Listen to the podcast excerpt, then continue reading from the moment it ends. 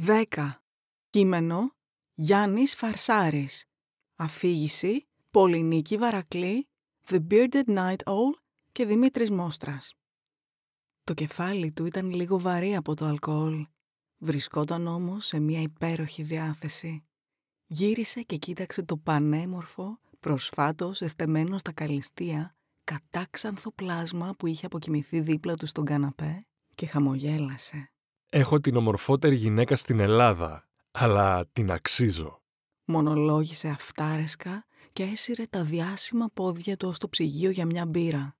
Μόλις είχαν γυρίσει από τον ολονύχτιο πανηγυρικό εορτασμό της κατάκτησης του πρωταθλήματος.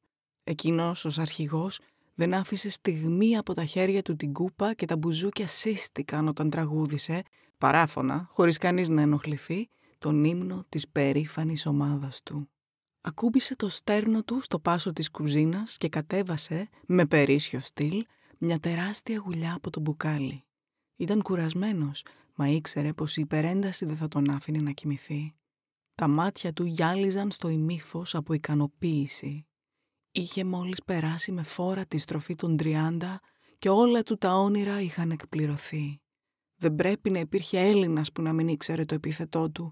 Αρχηγός στη μεγαλύτερη ελληνική ομάδα και στην εθνική ήταν αλίμονο. Δέος, θαυμασμός και ιστερία συνόδευαν την κάθε του εμφάνιση και μερικά εκατομμύρια ευρώ στο λογαριασμό του τεμπέλιαζαν μέχρι νεοτέρας. Βόλεψε την πλάτη του δίπλα στο 20χρονο κορμί και άρχισε να διαβάζει τα δεκάδες μηνύματα στο κινητό του. Συγχαρητήρια και θαυμασμός από όλους. Παλιούς συμμαθητές από το χωριό, συμπέκτες σε προηγούμενες ομάδες, επώνυμους από κάθε χώρο που συναναστρεφόταν, γυναίκες που μοιράστηκε νύχτες μαζί τους. Έκλεισε τα μάτια και ένιωσε πλήρης, όσο ποτέ στη ζωή του. Άνοιξε την τηλεόραση μήπως καταφέρει να αποκοιμηθεί. Έπεσε πάνω στις πρωινές ειδήσει. Κόσμος στους δρόμους, πύρινες αναταραχές, κυβέρνηση παραπέουσα, κοινωνικό αδιέξοδο. Η ψυχή του μάγκωσε από τα πελπισμένα βλέμματα και συμμερίστηκε το θυμό τους. Ήταν λαϊκό παιδί στην καταγωγή, με πατέρα χειρονάκτη, άσχετα αν οι τρίπλες του γέμισαν τις τσέπες ως τα δυσέγγωνα. Έπαιξε λίγο με το τηλεκοντρόλ στα υπόλοιπα κανάλια καθώς το δικό του κόσμο των προπονήσεων και των αγώνων δεν είχε πάρει χαμπάρι. Κόσμο έβλεπε μόνος στις εξέδρες των γηπέδων, εφημερίδες διάβαζε μόνο αθλητικές. Στη τηλεόραση έβλεπε μόνο μάτς και αστυνομικές σειρές και στα μέρη που σύχναζε τα φθηνότερα παπούτσια κόστιζαν 1,5 βασικό. Άφησε την τηλεόραση να παίζει και βγήκε ξυπόλυτος και κακόκεφο στο μπαλκόνι. Είχε γνωρίσει από πρώτο χέρι τις αντιδράσεις της μάζας το χειροκρότημα και το γιουχάισμα, την αποθέωση και το βρυσίδι, τον παράδεισο και τα τάρταρα. Ήταν λαϊκός ήρωας και είχε μάθει να τρέφεται και να αναπνέει από τις διαθέσεις του πλήθους. Τον είχε αγγίξει η λαϊκή δυσαρέσκεια και η αναζήτηση ηγέτη να εκφράσει τα όνειρα και τις ελπίδες ενός ολόκληρου έθνους. Σήμερα, στην απονομή του πρωταθλήματος, τον αποθέωνε όλη η χώρα Πέρυσι όμως όλοι οι παίκτες έτρεχαν να κρυφτούν μετά την ήττα από τον αιώνιο αντίπαλο που σήμαινε χαμένο πρωτάθλημα. Και εκεί ήταν που έδειξε χαρακτήρα νικητή. Βγήκε μπροστά στα κανάλια για συνεντεύξεις, συναντήθηκε με τους οπαδούς και υποσχέθηκε τη μεγάλη επιστροφή στο θρόνο. Σήκωσε στις πλάτες του μερικά εκατομμύρια πικραμένων μαζί με την απόψινή κούπα γεννημένος ηγέτης. Αυτό ήταν και το παραδέχονταν ακόμα και οι αντίπαλοι του. Καιρό τώρα είχε αρχίσει να σκέφτεται το μέλλον της καριέρας του, την επόμενη μέρα της ζωής του μακριά από τα γήπεδα. Προπονητής δεν ήθελε να γίνει, καθώς ούτε ταλέντο είχε, ούτε τα βόλτ της ηλεκτρικής καρέκλας άντεχε. Όταν πήρε μεταγραφή στην τωρινή του ομάδα, ο τότε αρχηγός τον πήρε υπό την προστασία του και λίγο καιρό αργότερα τον αποχαιρέτησε με μία συμβουλή. Να φύγεις από την ενεργό δράση με το κεφάλι ψηλά. Μην ξεπέσεις λεβεντόγερο σε ομάδες Β και Γ εθνικής. Και αυτό είχε σκοπό να κάνει. Την ώρα ακριβώς που ξημέρωνε, εκεί στο μπαλκόνι με την υπέροχη θέα, πήρε τη μεγάλη απόφαση. Ήταν η μέρα που όλες οι εφημερίδες θα είχαν πρωτοσέλιδη τη φωτογραφία του να σηκώνει την κούπα. Αναζήτησε το κινητό του και πήρε τον κολλητό του φίλο και προσωπικό μάνατζερ που εμπιστευόταν απόλυτα. μετά από αλλεπάλληλες προσπάθειες, κατάφερε να τον ξυπνήσει. Ξέρω ότι κοιμάσαι. Είναι όμως τεράστια ανάγκη να έρθεις τώρα αμέσως στο σπίτι μου. Τον γκάζωσε για τα καλά, καθώς δεν ήθελε να χάσει στιγμή. Σήκωσε την αγαπημένη του στα χέρια να τη μεταφέρει στο κρεβάτι, έφτιαξε ένα δυνατό καφέ και κάθισε στο μπαλκόνι να απολαύσει το ξημέρωμα. Η δροσιά της αυγής χάιδευε τα ξύρι στα μάγουλά του και τον ξεχύλιζε φορεία. Μισή ώρα αργότερα, δυο άνδρες και δυο κούπες καφέ κάθονταν απέναντι με μια περίεργη επισημότητα να σκεπάζει την ατμόσφαιρα. Πήρα μια απόφαση σήμερα το πρωί και θέλω τη βοήθειά σου. Είδα στις ειδήσεις πως ο κόσμος έχει βγει στους δρόμους εξαθλειωμένος και μουτζώνει τους πολιτικούς. Ο λαός χρειάζεται ηγέτη να πιστέψει και νομίζω πως ήρθε η ώρα να βγούμε μπροστά. Θα φτιάξουμε ένα κόμμα. Θα μαζέψουμε ανθρώπους που αγαπούν οι νέοι και θα κατέβουμε στις εκλογές. Τα χρόνια μου στο ποδόσφαιρο είναι μετρημένα και ξέρεις καλά πόσο μ' αρέσουν οι προκλήσεις. Τα μάτια του έκαιγαν από το πάθος καθώς ξεστόμιζε το όνειρό του. Ο μάνατζερ έμεινε για ώρα να τον κοιτά αμήλυτος. Τη μέρα της μεγάλης δόξας τον είχε ξυπνήσει χαράματα δυο ώρες μετά τα επινίκια μπουζούκια να του ανακοινώσει την πρόθεσή του να ιδρύσει κόμμα. Το σκέφτηκες καλά αυτό που πας να κάνεις; Ήταν το μόνο που κατάφερε να ψιθυρίσει. Η ιδέα μου είναι απλή. Θα μαζέψω 5-10 προβεβλημένους φίλους και θα βγούμε στον κόσμο. Τα κανάλια θα μας παίζουν μέρα νύχτα και θα εκφράσουμε το όραμα μιας νέας καθαρής Ελλάδας, μακριά από τους πολιτικούς. Δεν χρειαζόμαστε ούτε γραφεία, ούτε τίποτα. Ένα όνομα, ένα όμορφο σήμα και μερικές συγκεντρώσεις. Λεφτά έχουμε όλοι μας να ρίξουμε. Κονομημένοι είμαστε. Οργάνωση θέλουμε μόνο και αυτό θα το αναλάβεις εσύ. Ποιος σκέφτεσαι να καλέσει το νέο κόμμα; Τον ρώτησε σκεφτικός. Ούτε έναν πολιτικό, ούτε έναν γιατρό, δικηγόρο, μηχανικό. Μόνο ανθρώπους της showbiz, που αγαπάει ο κόσμος. Μόνο εμείς μπορούμε να σώσουμε τη χώρα. Του απάντησε με αποφασιστικότητα. Δώσε μου 24 ώρες καιρό και θα σου φέρω έτοιμη την πρότασή μου. Του ζήτησε ο μάνατζερ και σηκώθηκε από την καρέκλα του. Ένα πλατή χαμόγελο σκέπασε τα κουρασμένα μάτια του αρχηγού, που σφάλισαν μερικά λεπτά αργότερα σε έναν ύπνο γεμάτο πολύχρωμα όνειρα.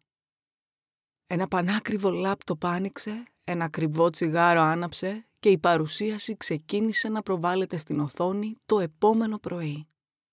Καταρχήν για όνομα προτείνω το 10, που τα αρχικά του σημαίνουν Δημοκρατικό Ενωτικό Κίνημα Αποφασισμένων. Εσύ θα είσαι ο αρχηγός. Στην πλάτη φορούσε το νούμερο 10 και θεωρείς από τα καλύτερα δεκάρια που πέρασαν από τα ελληνικά γήπεδα. Ο κόσμος αναφέρονταν σε σένα ως το 10 το καλό, που θα είναι και το κυρίαρχο σλόγκαν μας. Και τα τέσσερα συστατικά του ονόματος είναι μελετημένα και εκφράζουν αυτό ακριβώς που θέλουμε. Κοινότοπες λέξεις, φορεμένες, που όμως θα έχουν απήχηση στο θυμικό των ψηφοφόρων. Έμφαση θα δώσουμε στη λέξη αποφασισμένη. Δεν χρειάζεται να εξηγήσω γιατί. Έχει βοήξει ο τόπος με τι αναποφάσει του. Χρειαζόμαστε μια δεκάδα επιφανών στελεχών πρώτης γραμμής, που να δίνει το στίγμα και το χαρακτήρα της προσπάθειάς μας. Τα πρόσωπα θα τα διαλέξεις εσύ. Εγώ σου προτείνω τις ιδιότητες. Ποδοσφαιριστής, ηθοποιός, τραγουδιστής, συγγραφέας, τηλεοπτικός παρουσιαστής, μοντέλο, blogger, σεφ, επιχειρηματίας και επιστήμονας. Το λογότυπο προτείνω να είναι ένα ανθρώπινο χέρι που θα σχηματίζει το σήμα της νίκης και το χρώμα που θα μας χαρακτηρίζει θα είναι το πορτοκαλί. Το ιδρυτικό μανιφέστο αρχών και θέσεων θα το ονομάσουμε 10 εντολές και θα δίνει ένα γενικό περίγραμμα των στόχων μας. Θα το γράψω εγώ, μην ανησυχείς. Τέλος, χρειαζόμαστε έναν τεχνολογικά προηγμένο διαδικτυακό τόπο σημείο αναφοράς μιας και δεν θα έχουμε γραφεία. Έχω τους ανθρώπους να το αναλάβουν υπεύθυνα. Πώ σου ακούγονται όλα αυτά; Ολοκλήρωσε θριαμβευτικά την πρόταση του ο μάνατζερ. Είσαι άψογος. Δεν είχα καμία αμφιβολία για τις οργανωτικές σου ικανότητες. Όταν γίνω πρωθυπουργός, θα σε κάνω υπερυπουργό άνευ χαρτοφυλακίου. Είπε πολύ σοβαρά, όσο σοβαρά είχε πάρει και την όλη προσπάθεια. Όλο το μυστικό της επιτυχίας του κινήματός μας βρίσκεται στην επιλογή των πρωτοκλασσάτων στελεχών της δεκάδας. Έχω ετοιμάσει εδώ μερικές πρόχειρες λίστες για να επιλέξουμε. Φώναξε αποφασιστικά και άνοιξε ένα νέο αρχείο στον υπολογιστή.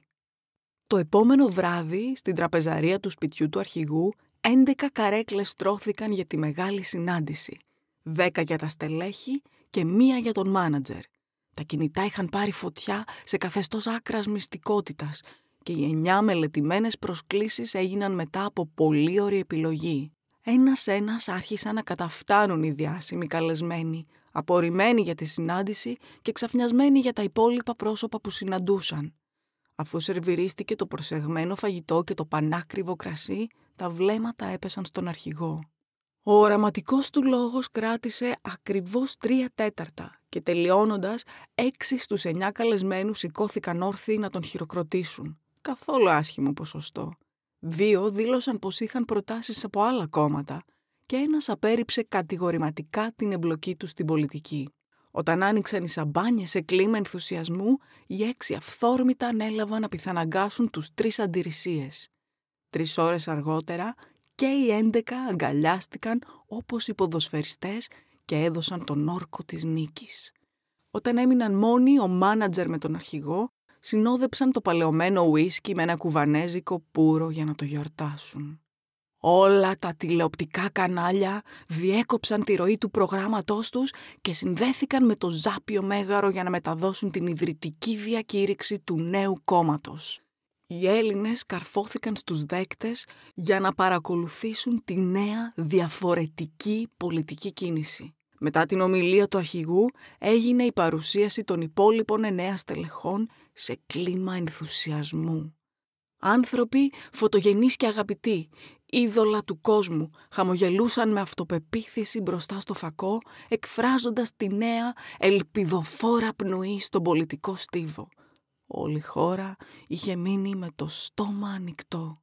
Ένας εξιντάρης με μακρύ άσπρο μαλλί και ένα ποτηράκι τσίπουρο στο χέρι παρακολουθούσε την εκδήλωση στη μικρή τρεμάμενη οθόνη του παλιού καφενείου. Είχε φάει τα νιάτα του στους δρόμους και στα αμφιθέατρα να συζητά και να αγωνίζεται για την ιδεολογία και το όραμα μιας δίκαιης κοινωνίας. Κάπνισε σκεφτικός τρία τσιγάρα μέχρι να ολοκληρωθεί η παρουσίαση του νέου κόμματος και επιταμούντζωσε την οθόνη και με τα δυο του χέρια.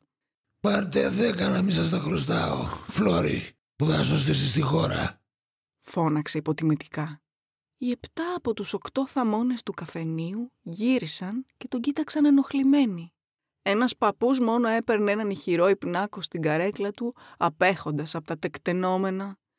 Ένιωσε τα βλέμματά τους απειλητικά πάνω του και σάστησε.